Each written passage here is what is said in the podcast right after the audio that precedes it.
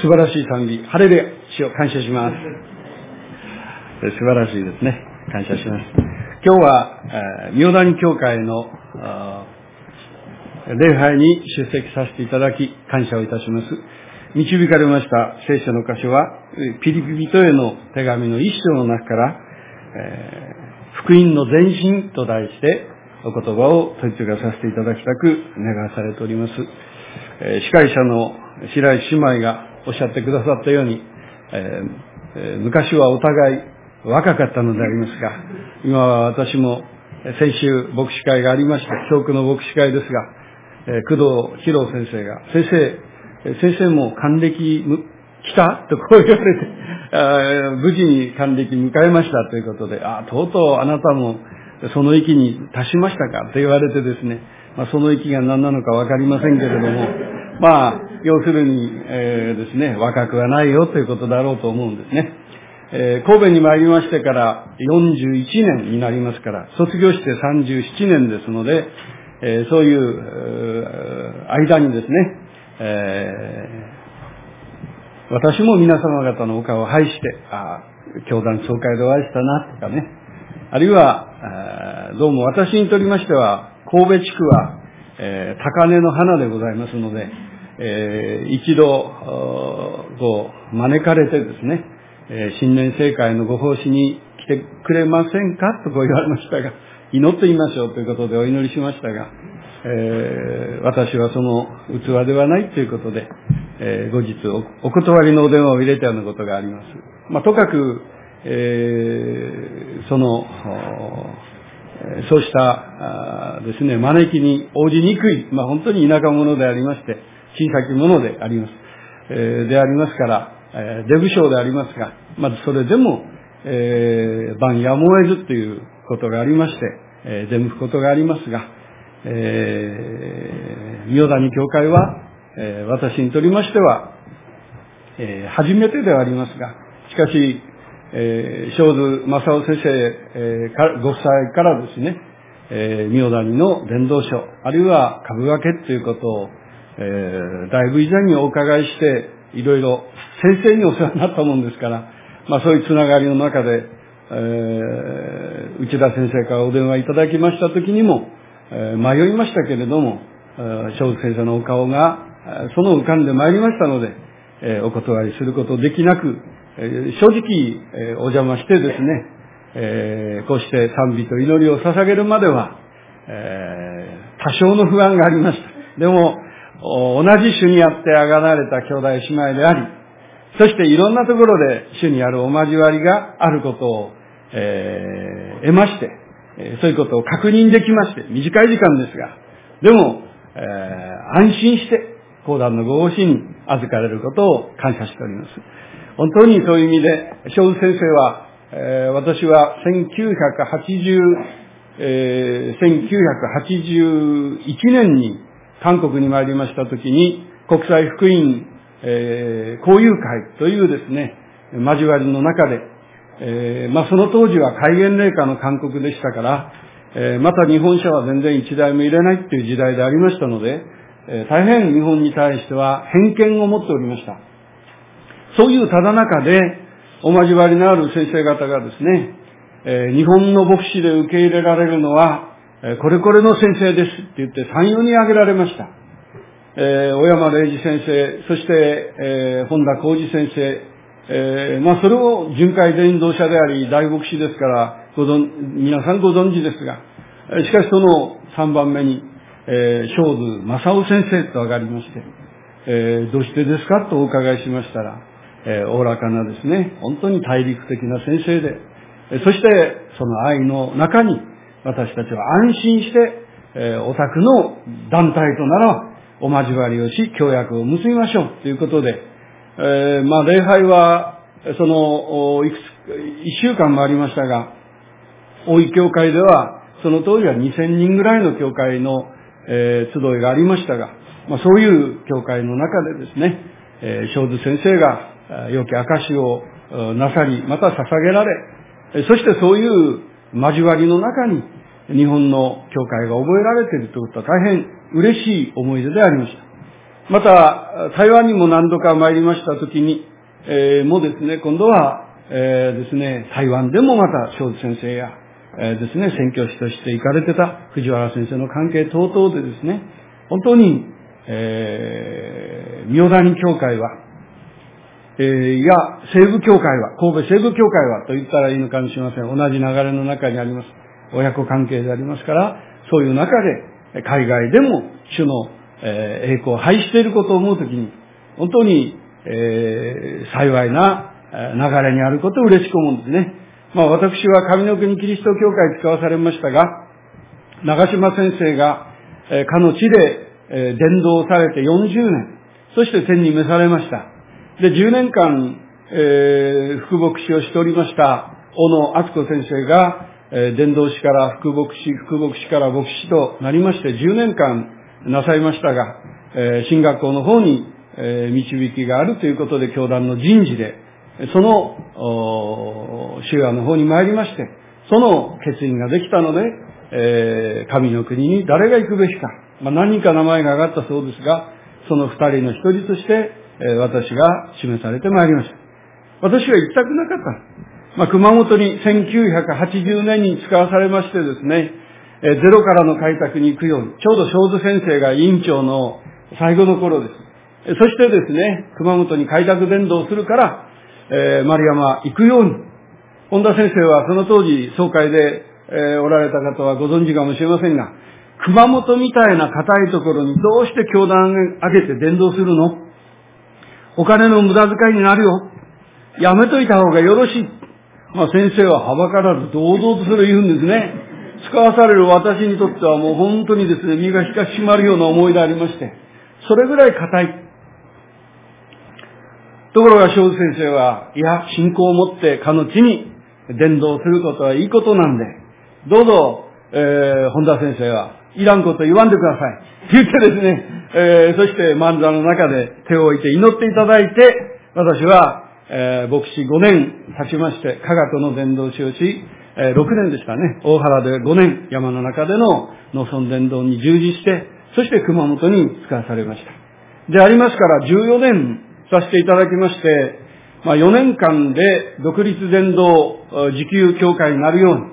えーそれがなされなければ、人事鋼鉄をもってこれに当たる。と言って、えー、時の伝道局長が、えー、解説式の時にですね、そう言われて、その解説をしたので、私は本当に無学のただ人でありますから、人事鋼鉄という言葉自体知らなくて、帰られてから人事鋼、鋼鉄っていう字を工事園で調べましたら、首とこう書いてあるんです。え ?4 年間で、えー、独立自給協会にならなかったら首なの？初めてですね、まあ大したものではないですから、えー、ですね、えー、その、その、それほど自分で期待してるわけではありませんが、でも、信仰を持ってやろうと思ってる矢先に、もう首が先に決まってる。ということでありますから、えー、本当に目を、目が覚めるような中で、毎日毎日汗を流し、時には祈りの涙を流し、時にはその当時若かったからかもしれません。過労かもしれませんけれども、まあ鼻血を流す、血を流すというようなことを経験しながら、主のあるにですね、えー、4年で無事自給協会になりまして、そしてその4年後に、えー、熊本のちょうどインターチェンジのところでありますが、出て2分ぐらいのところに、まあ、300坪の、え土地が与えられまして、そこに回廊を建て、まあ、バラクが一軒家がありましたから、そこを、え屋根を直して私たち夫婦は住むというようなことでありました。そういうことがなされて、えー、恵みがなされ、主が栄光を表してくださったんですが、でもその後ドーンとですね、中心的な若い、えー、姉妹方が二人三人とですね、えー、教会、みかんの腐れのように群れを離れまして、そしてですね、えー、窮地に陥りました。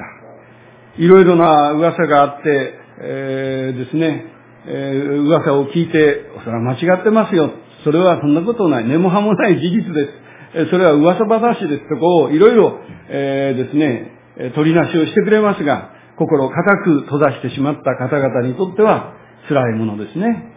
群れを離れるようなことになりまして、そして教会は少し8キロほど移りましたから、まあそういう意味ではですね、新たなところでの展開ですから、えー、信用がありません。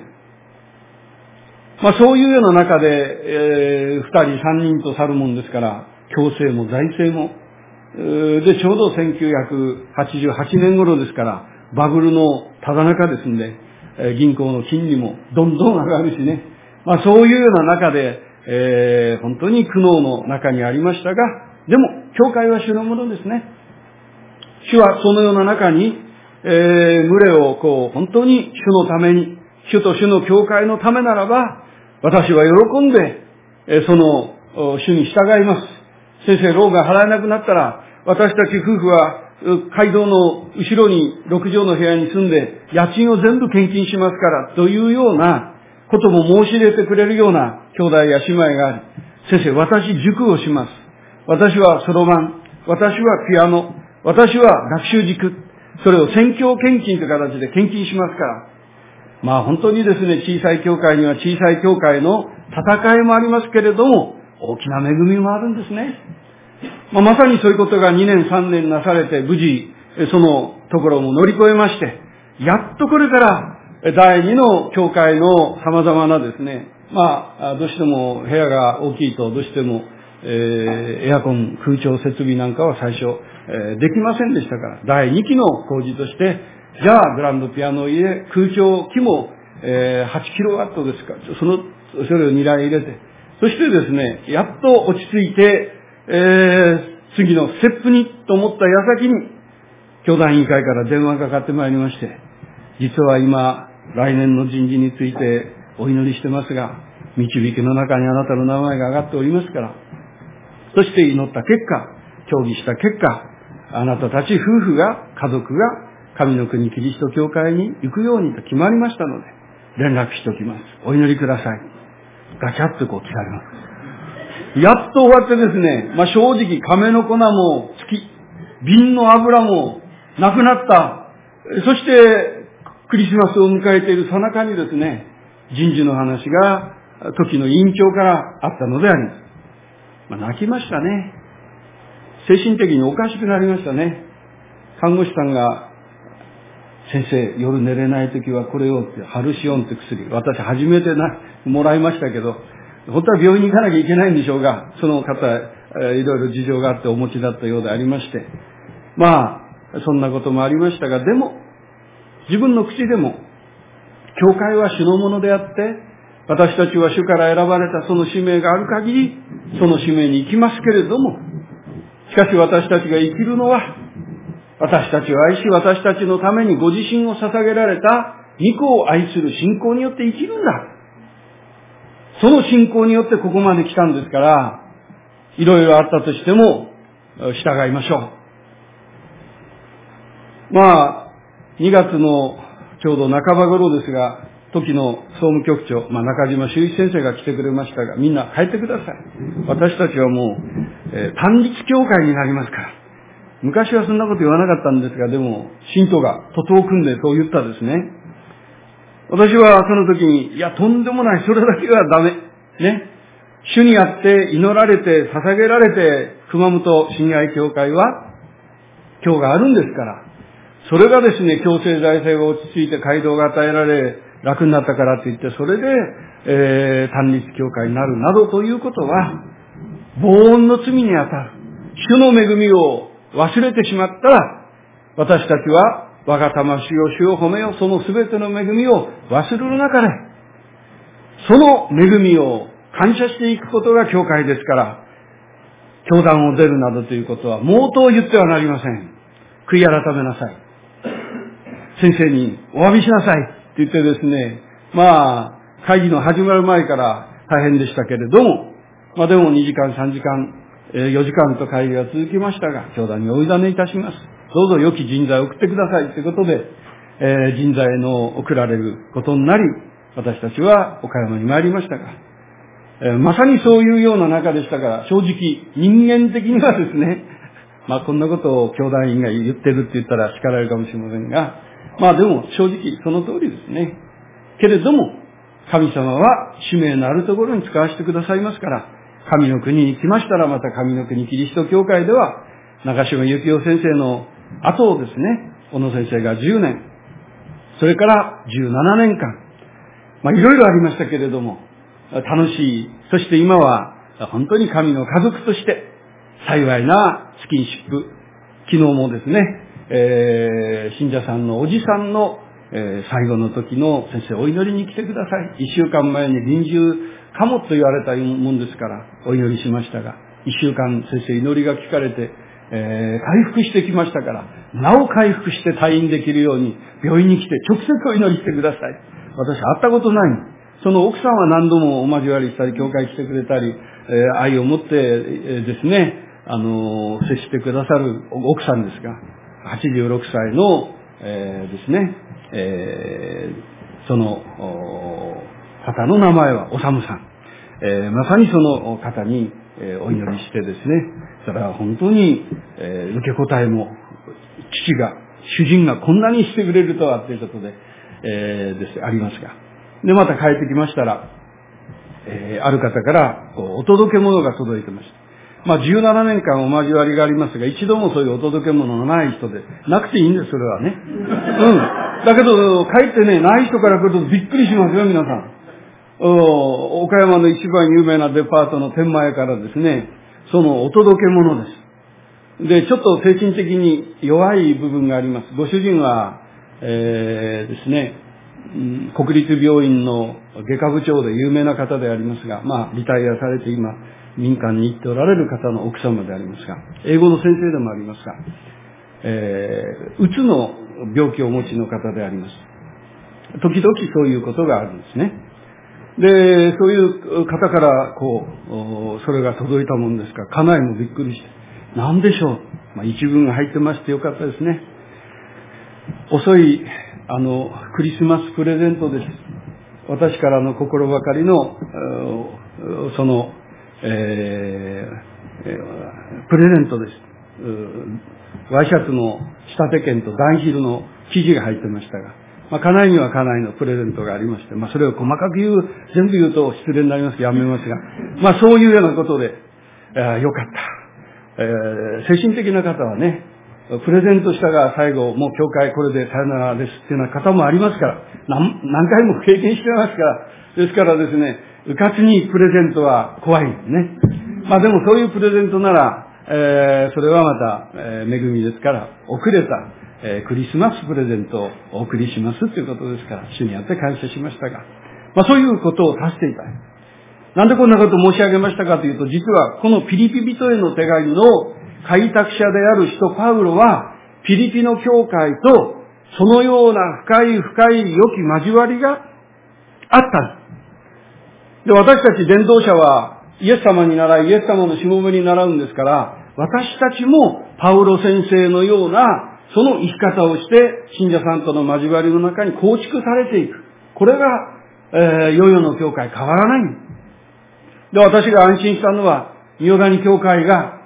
えー、ですね、まさにそういう長津先生や神戸西部教会の、そして日本イエスの中でも本当に与える教会、祈る教会として、その手に宝を蓄えてこられた中の恵みの教会であることを思うときに、安心するんです。ですから、このピリピの教会が開拓伝道されたのは、使徒行伝の16章に出てまいりますね。その、ルデアという婦人が救われ、またその二人、三人、そして牢獄の監視とその家族が救われ、そこが教会になる。で、その教会が主にある兄弟姉妹が、パウロ先生の伝道のために愛を持って祈り、愛を持って捧げる。このような教会は他になかったこう言ってるでしょ？だけど、パウロ先生が伝道したのはピリピの教会だけじゃなくて、エフェソ、ピリピ、コロサイ、テサロニケ、様々あるわけであります。手紙も13の手紙が書かれているわけであります。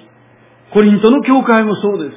その他の教会もそうです。けれども、ピリピの教会だけが、私があなた方を主にあって導かさせていただいて今日に至るまで、愛を持って祈り、貧しさの中から、溢れる中からですね、じゃあちょっと、えー、パウロ先生ちょっと困ってるようだからってんじゃなくて、自分たちが貧しい中にもかかわらず、喜びを持って感謝を持って施す富となった、その愛の中に私たちは入れられている。それを思うとですね、フィリピンの信者さんを思うと、もう喜んで、喜んで、そしてその喜びのゆえに何度感謝を捧げたらいいかわからない。これが1節から11節までのところです。皆さん私たちは牧師先生にですね、もうあの人の顔は思い出したくない。あの人のためにはもう強いられたら祈るけれども積極的には祈らないというような信徒になったら終わりですね。まあ、普通の牧師さんの場合ですよ。本当に牧師が、その信者さんとその教会を思うときに、見てください。一章のですね、四節、三節から、私はあなた方のことを思うごとに、私の神に感謝し、あなたが、あなた方すべてのために祈るごとにいつも喜びを持って祈り、あなた方が最初の日から今日に至るまで福音を広めることに預かってきたことを感謝しています。もう、あなた方のことを思うごとに私の神に感謝し、あなた方のすべてのために祈るごとにいつも喜びを持って祈り、あなた方が最初の日から今日まで福音のを広めることに預かってきたことを感謝しています。4章の最後のところではですね、その、このように述べてますよ。14節それにしてもあなた方はよく私と困難を分け合ってくれました。フィリピの人たち、あなた方も知っている通り、私が福音を述べ伝え始めた頃、マケドニアを離れて行った時には、私の働きのために、物をやり取りしてくれた教会は、あなた方の他には一つもありませんでした。テサロニケにいた時でさえ、あなた方は一度ならずも二度までも物を送って、私の乏しさを補ってくれました。皆さん私たちお祈りしますでしょ求めなさい、そうすれば与えられます。探しなさい、そうすれば見出します。叩きなさい、そうすれば開かれます。まさにその通りですよ。だけど、溢れる恵みを神様は天の窓を開いて、その注ぐか否かを見なさいとありますが、空から降ってくるわけじゃないですよね。お祈りが聞かれて、そして志を与え、かつ実現に至らせる神様が、フィリピノ2章の13、14節で言っているように、その祈りが、その祈ってる祈りに誰かを捉えて、そして志を与えて、そして愛を持ってそれを祈りをそれは計画して、私が頼んで、そしてその人が答え、それはダメなの。そうじゃなくて、主の前に祈るときにそのような祈りが聞かれてくんです。私は、大原教会という農村の教会に5年おらせてもらいましたが、本当おらせてもらったっていう感じ。招かれた時にも、若き青年牧師来たる歓迎と書いてありました。まあ、前任の三村勝夫先生が書いてくれたんですが、先生、こんなに模造紙一枚に大きく書いてくれたありがたいことだなと思いましたが、分かったことは、歓迎会してもらったら私が一番若かったんです。会員として。ですから、青年牧師来たるということでね、一番下です。ですから先生、まあ、くちばしが黄色いんだから少し落ち着くまで頑張りなさい。追ってくれればそれでよろしい。どっちが牧師か役員かわかりませんが、信徒かわかりませんが、まあそういうスタートですね。まあ、それでもいいんですね。大原教会は本当に人を育てる教会でしたね。少々のことがあっても、牧師をですね、えー、こう、やり込めて、途中でいなくなったり、そういうことはなかった。あの、斎藤渡先生も中島修一先生も、え、そこの5年間、牧会された先生であります。その他、高田浩一先生はその他もろもろありますが、ま私もその中に加えていただいて、えー、まあとにかく先生、安心して、ここで牧会伝道してください。追って祈ってくれてたらそれでよろしいからと言われながらね、励まされたんですが、まあ、まさにそういう与える教会でしたね。祈ってくださる教会でした。私たちはそういう祈りの中に、えー、牧師も作られ、また同時に信徒も作られていくんですね。祈りが聞かれる。そのために不思議と、えー、とあることで、まあ、まあ、正直に言いますと、教会の車がいつもですね、あの、信者さんが、えー、もう廃車にしようかなっていう車を教会にプレゼントしてくれるんです。ですからある時は、えー、北海道に行くって青年大会があった時に西舞鶴まで行こうとする時、先生、大変ですって後ろに乗ってる青年たちが、あの、左側のドアが開いちゃいました。じゃあ反対、もう西舞鶴着くまで、えー、この持ってなさい。ハンカチで繋いで、えー、落ちないように気をつけてねってな感じですよ。まあそんなようなことでありましてね、えー、その次にいただいた車もそうでした。鳥取全道に行ってましたが、プスンプスンプスンって、信者さんの家の前に着いたら、先生、あの、バッテリーが燃えて、何か臭いですよ、で、修理の工場に頼んだら、もう、廃車以外、手はありませんとか言われましたけど、まあそんなようなことでしたから、役員会で、えー、主にあって伝道のために新しい車を買、買おう、買いませんか？ちょうど隣の土地を買ってましたもんですから、その散乱しておりましたから、そんなお金はない。そんなことがですね、先生したかったらね、先生の祈りが、で与えられてください。先生の祈りで与えられたら従いましょう。買っても結構。だけどそうでなかったら、やることが違うことが優先順序がありますからって言ってですね、まあ、会計役員に、えー、ガンとしてですね、お断りをされてしまいました。でも私はその時、じゃあ祈って祈りが聞かれたら、その、買ってもいいんですね。それは先生の、工面で財が与えられたらいいですよ。祈りましたね、私2ヶ月。したら不思議ですね。まあ、ここで細かいこと言うのやめますが、結論、あの、足のいいやつ、カリーナって、その当時ね、千葉真一が宣伝したその車が、新車で与えられたんで、皆さん。与えられて、祈りが疲れた時にその会計役員が何と言ったか。先生は、ひよっこだと思ってたけど、神の使者ですね、とこう言われた。そう。牧師はね、ある先生が言いましたね。ちょっときつい言葉で誤解しないでください。牧師と詐欺師は似ている。見えないものをあたかも見えるようにして売りつけ、お祈りしてあげ、そして、平安を祈る、祝福を祈る、商売をする。だけど牧師と詐欺師の違うことは、詐欺師は、実際、地面師って言って地面を売るけど地面がないとかね。そういうのが詐欺師だけれども、牧師は目に見えない神様を信じて目に見えない神様の言葉によって信仰を持って祈るけれども、御言葉に伴う確かな印を持って、お祈りが聞かれていく。これが牧師です。松見先生の口癖でした。私は最初その言葉を聞いた時もうカチッときましたね。牧師と詐欺師が一緒なわけない。だけど先生から言えばそうだって言うんですよ。だから詐欺師にならないような牧師になりなさいと先生は私に言いました。はい、わかりました。信じて祈ることによって、人にはできないことも神にはできる、神には何でもできないことはない。そういうことがあるんです。すいません、前置きが長くなりまして。さて、そういうようなピリピの教会の素晴らしさでありますけれども、ところが、パウロ先生にとりまして思わぬことが起こったんです。12節。さて、兄弟たち、私の身に起こったことが、かえって福音の前福音を前進させることになったことを知ってもらいたい。私がキリストのゆえに投獄されているということは、親衛隊の全員とその他のすべての人にも明らかになり、なんと皆さん、福音とは良き訪れでしょイエス様を信じたらあなたの人生に、その永遠の命が与えられますよ。あなたの人生は祝福に変わりますよ。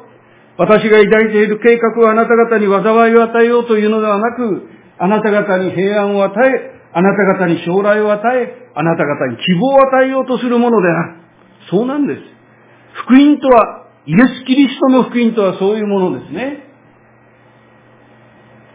お互いが経験しているところでありますけれども、それまでは罪に汚れて、本当に神様の前にしてはならないことをしてしまったり言ってしまったり、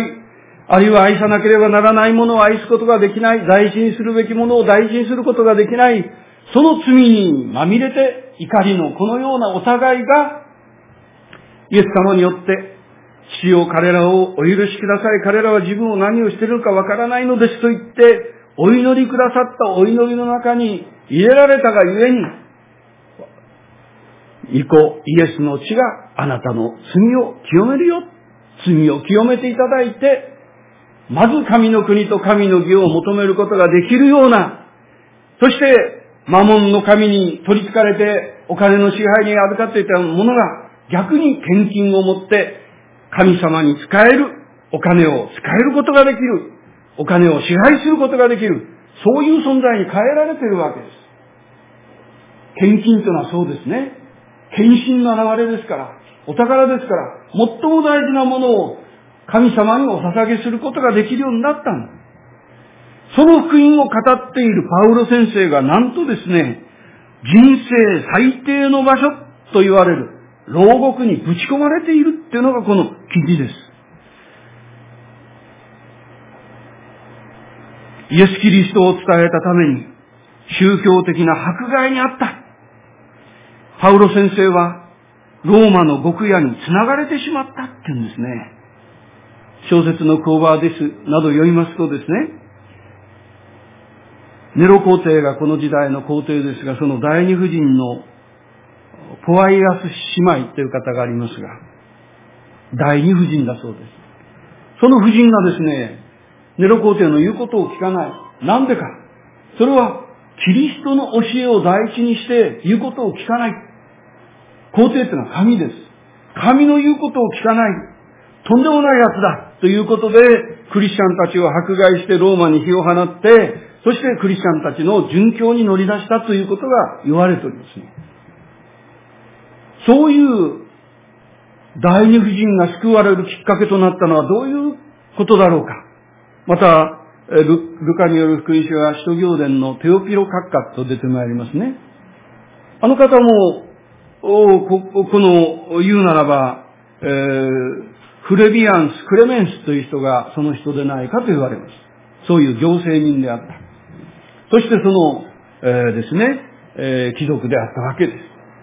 けれども、そういう人々が福音に預かるチャンスなんてないわけです。でも、実はこのことがそうではないかと多くの学者が言うのでありますが、私の身に起こったことがかえって福音を前進させることになった。つまり、パウロ先生がイエス様の福音のために投獄されている。そしてその投獄された理由は一体何なんだろうかということを調べていくうちに、いや、調べるだけではない。福音がそこで語られることによって、そういう王室であるとか、日本で言えば皇室であるとかというところに福音が届いていったっていうんです。ですから私たちの計画は、時には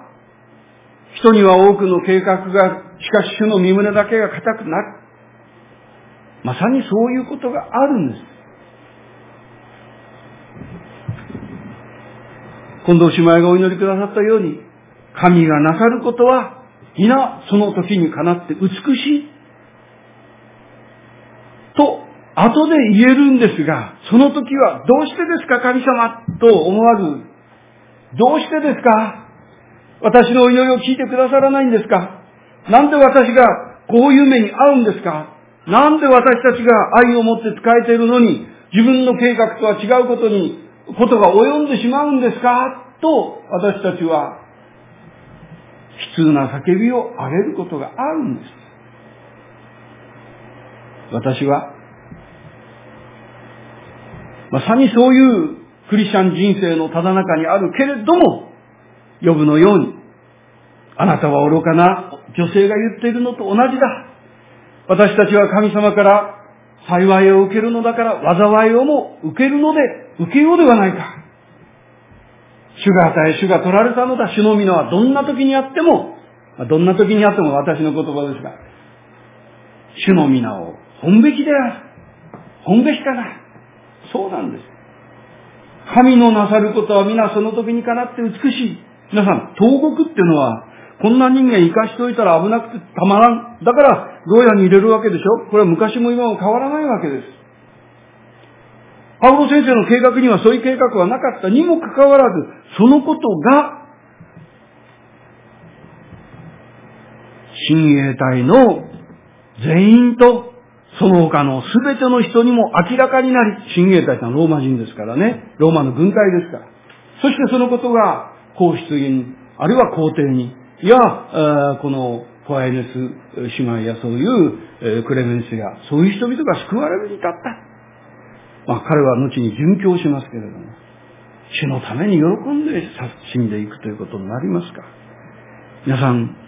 私たちの犯されているその現状は、まさに胸に手を当ててみるときに自分が思っているのとは違うと思うようなことがあったとしても、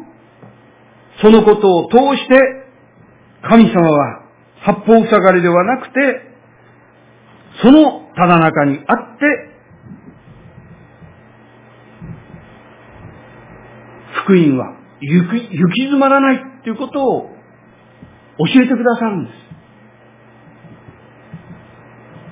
イエス様を信ずることによりまして、復活のイエス様が、その祈りに応えてくださって、そして勝利の道をお与えくださる。常識的にはもうダメだ。四面楚歌、八方塞がり、絶対ですね。まさにそういうようなことが、目の前には常識ではそうなるかもしれないけれども、そういうただ中にあっても、私の身に起こったことがかえって福音を前進させることになったのを知ってもらいたい。そういう中にあっても必ず神様はそのことを通して、全身の技を起こしてくださる。福音は行き詰まらない。仕事においても、家庭においても、あるいは私たちの今後の生活においても、いや、教育の棚中において悩んでいるそのことがあったとしても、その一つ一つをイエス様の前に申し上げて、神様、現状はこうです。常識的にはこうなるかもしれません。これしか考えられません。けれども、私が望んでいることはこのことです。どうぞ、このことを福音の前進のために、私は投獄されたと言えるように導いてください。と、祈りたいですね。それがこのメッセージなんですよ。そして実際に福音が伝えられて、そしてチャンプランであった、いい加減であった人が、その通り、ますます大胆に神の言葉を語るようになりました。それは主にあって確信を与えられ、恐れることなく、だって、同じように捉えられるかもしれない、投獄されるかもしれない、村八分にされるかもしれない、そういうただ中にあっても、大胆にいや、妬みや党派心からする人もあった。でもそれが主の皆が崇められるならそれでいいじゃないですか。と言って積極的に受け入れていくんですね。皆さん私たちはクリスチャンとしてそれぞれの持ち場立場から父を、彼らをお許しください。彼らは自分で何をしているのかわからないのです。そのような招きを受けたものであります。お祈りをいただいたものであります。そして一人一人の名を呼んで、私はあなたの名を呼んだ。あなたは私のものだ。その声を聞いたときに、十字架十字架我がためなりということがわかるんですね。そして、クリスチャンだったんです。イエス様を信じたんです。そしたらその時から、イエス・キリストにある命が、命ってのは目に見えません。けれども、わかることは、命をいただいているかどうか、それは命があるとイエス様に喜ばれるように仰いで、そしてあたかも太陽の光を得て植物が成長して、そして根を張り、下に根を張り、上に実を結ぶように、そのように命が作用して神様の前に愛、喜び、信仰、えー、御霊の実は愛、喜び、平和、寛容、慈愛、誠実、乳は自制であって、これらを否定する立法はないという身を結ぶ存在へと変えてくださる。素晴らしいですよ。そのことがなされたっていうんです。そして時間が来てますから、もうやめなければいけませんが、もう一つのことは、そういう生き方ができました、こういう技が起こりましたから、パウロ先生にとりましては、そのピリピの一章の21節2節のところで、私にとって生きることはキリストであり、死ぬことも益です。そのことを宣言した。生きることとキリスト、これがもう切り離せない関係。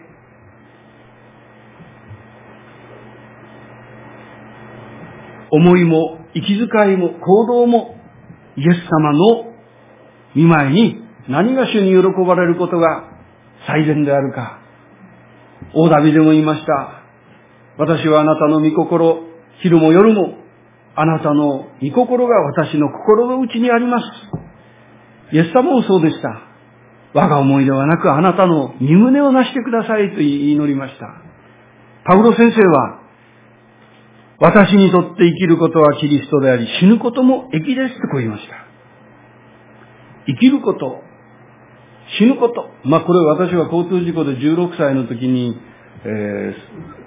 ー、自転車の、競技用の自転車でダンプカーにちょっと引きずられまして、登られたら死んでたんですが、そして8ヶ月間の強制入院を受けまして、え、そしてまあ1年間、えー、人工膀胱を入れて生活するような中で、スポーツ停止ということでした。それまでは、あの、中学生の時にもベストイレブンに選ばれて、高校からもえー、サッカーの特待生で、あの、授業料いりません。制服も、カバンもみんなあげます。朝から夜までサッカーだけしてください。と言われて、特待生になろうかなと思うぐらい、それぐらいサッカー好きだったんですが、まあでも、サッカーよりももう一つは自転車が好きで、その自転車の選手になろう、その方が金持ちになる。と思って、自転車愛好会で自転車をお借りして練習してたんです。で、練習が終わって、はっとこう、影が感じたもんですから、頭を上げたら、ちょうどこう、あのですね、ガソリンスタンドのところにダンプカーが入ってくる、その時にこう、えー、まあ、競技用の自転車、ブレーキがありませんから、思い切ってこうブレーキをかけて、でも間に合わず引きずられまして、そして、えー、恥骨骨折、4本の骨と、それから尿道鏡、尿道がなくなってしまってですね、まあそういうことで4回の手術を受けたりしまして、そしてその時に初めて、生きるってことは何なんだろうか、死ということは何なんだろうかということを考えた。人間普通は生きること死ぬこと考えないんです。けれどもそういう極限のところに追いやられた時に初めて、まあ、私にとっては私の人生って何なんだろうか。それまではとにかく面白おかしくお金をたくさん手に入れて、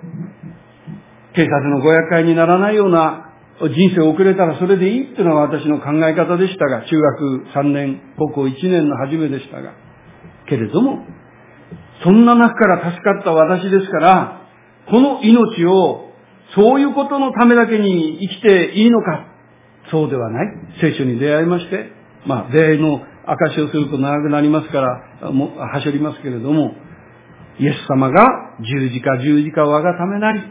カルバリの十字架我がためなり、イエス様が私を愛してくれているんだ。私はそれまで本当に、あの、歌う歌、歌は好きだったんだからロシア民謡一生懸命歌ってましたが、また、えー、この、えー、フォークソングの始まりでしたが、でも、その通り歌われていた歌は、今日の仕事は辛かった。あとは焼酎仰いで、えー、ね、っていうのは、ああいうサンヤブルースとかね、牧師さんの息子さんが歌ってた歌でしたが、ああ、まさにですね、そういう歌しか売れてない時代。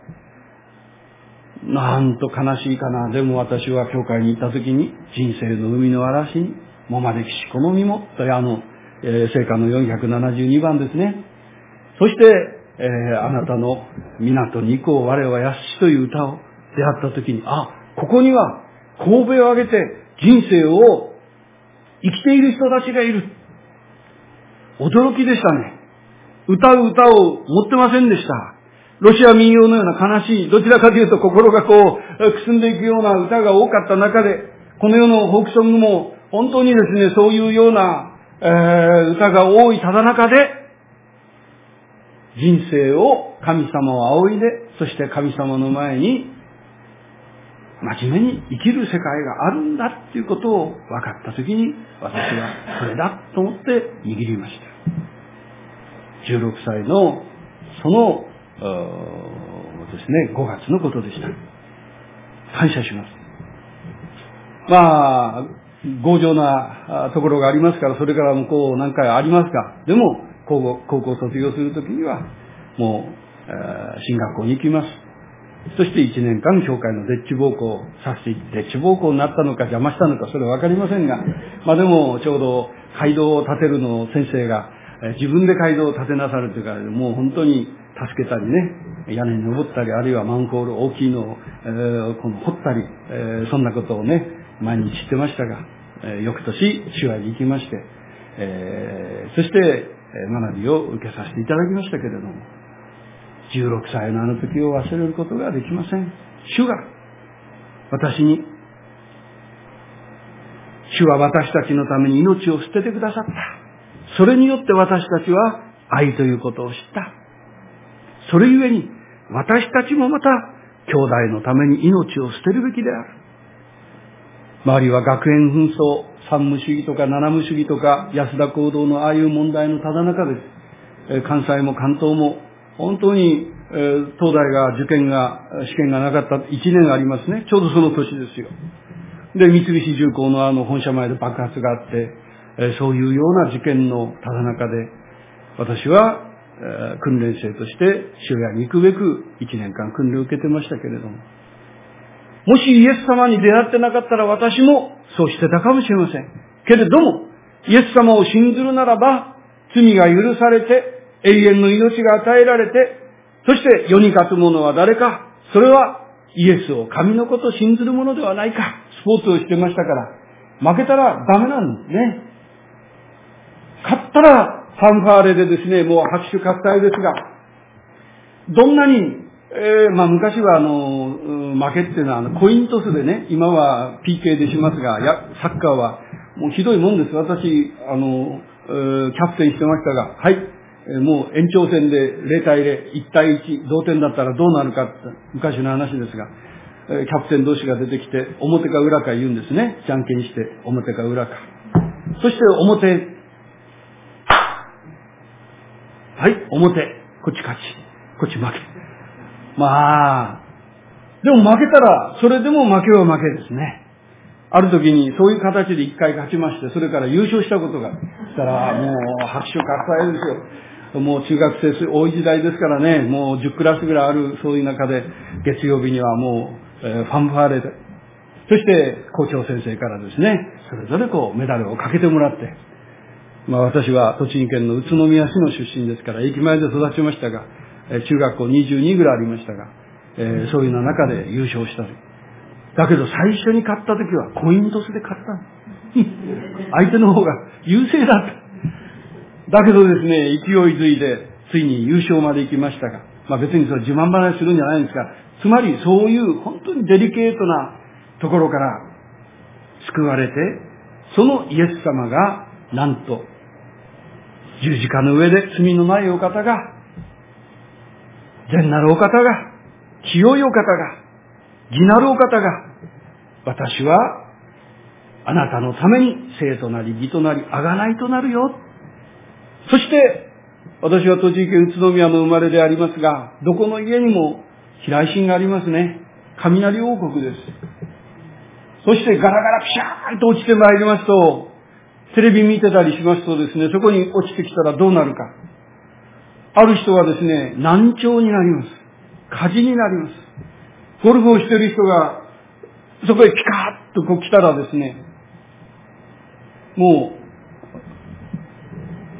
そういう意味では死に至ることもあります。中学校の先輩が、雨が降ってきた、まもなく雷が、ということで、ベースを、野球のベースを、こう、一塁、二塁、三塁、こう集めている二塁のところに、えー、ベースのところにちょっと金具がありますね。そこにドカンとして、上級生1年上級でしたら、その方は即死でした。まあ、とにかく恐ろしいですね。雷は好きにはなれません。けれどもその雷であたかも、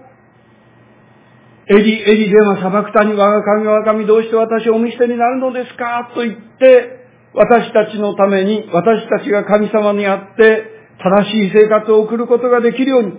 祝福の生活を送ることができるために、私は身代わりとして十字架にかかるよ。これが贖いですね。そしてその贖いの技が完成したということによって、私が最も大事なこととしてあなた方に伝えたのは、十字架にかかり、三日目に蘇ったこと。十字架と復活ですよ。このことがイエス・キリストの最大の、その誕生の意味でもあったわけです。その恵みに預かって以来、そう、こんな小さいものでもイエス様の証人として用いていただけるなら、喜んでイエス様の種目になろう。そして、私を作り変えてくださった神様は、私の友人たちにも救いを及ぼしてくださるでしょうし、そして福音を聞いて受け入れた、くださった方、その名を信じた人々には彼は神の異なる特権を与えられるのでありますから、神様の恵みに預かることができる。熊本で最後に洗礼を受けなさった方は、元警察の所長さんだったご夫妻でありますけれども、その方が言いました。どんなに警察のその捜査やあるいは法律で人を守ろうとしても、あるいは裁こうとしても、それは本当に大まかなことしかできない。けれども、その人の心の中にイエス様が入ってくださったら、最高善、私は善にして善を成したも、その神様によって、最も道徳の道を生きることができる。良き道を生きることができる。人間として真っ当な道を生きることができる。これこそ大切な教えですね。私も信じます。家内も信じます。と言って、奥さんは時事通信の熊本支社で働いてた方でありましたが、その方も救われて。そして、まあ、これは、あの、えー、つまり、主のしもべとして言うんですが、えー、そして洗礼を受けて翌年、転勤になる、その時でありましたが、先生、私たちにとって先生ご夫妻は命の恩人です。まあ、そんなこと言ってもらったのは初めてですけれども、でも、本当に言葉だけではなくて、態度に表してもそうでしたが、そして、去年お召されになりましたそうです。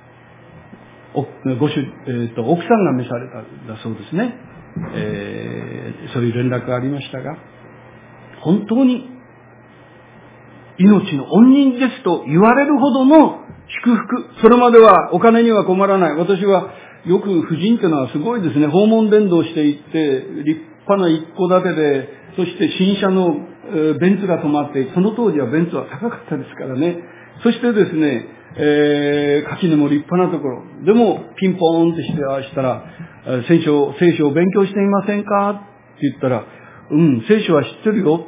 で、10年前から宣教師の先生から聖書をもらって読んではおるけどわからないんで困ってた。時々読んでた。じゃあ、牧師呼んできますから、あの、どうぞ聖書を勉強してください。それから私は、毎週その家に行きましてですね、一週、週に一回、一時間勉強してこう、繋いでましたが、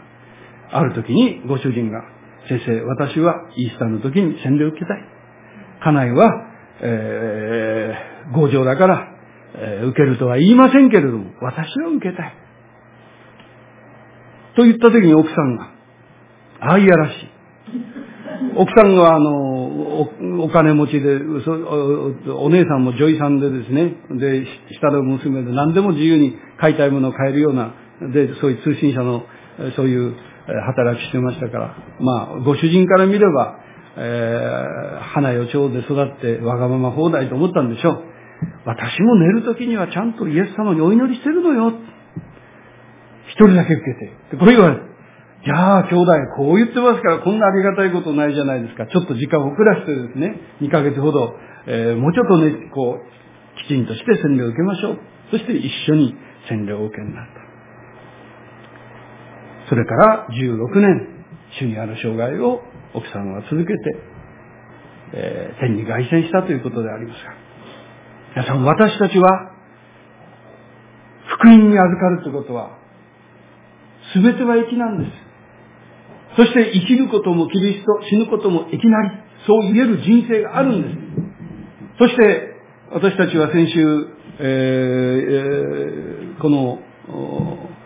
旧約聖書のヨシュアの生涯のヨシュアはどうして変えられたのかというメッセージでしたけれども、神様は、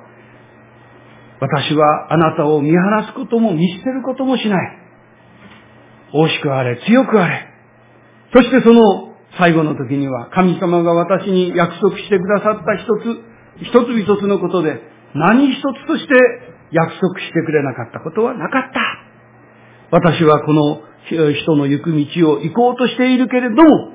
私と私の家とは共に死に仕えますと言って、最後の決別説教を終わってますね。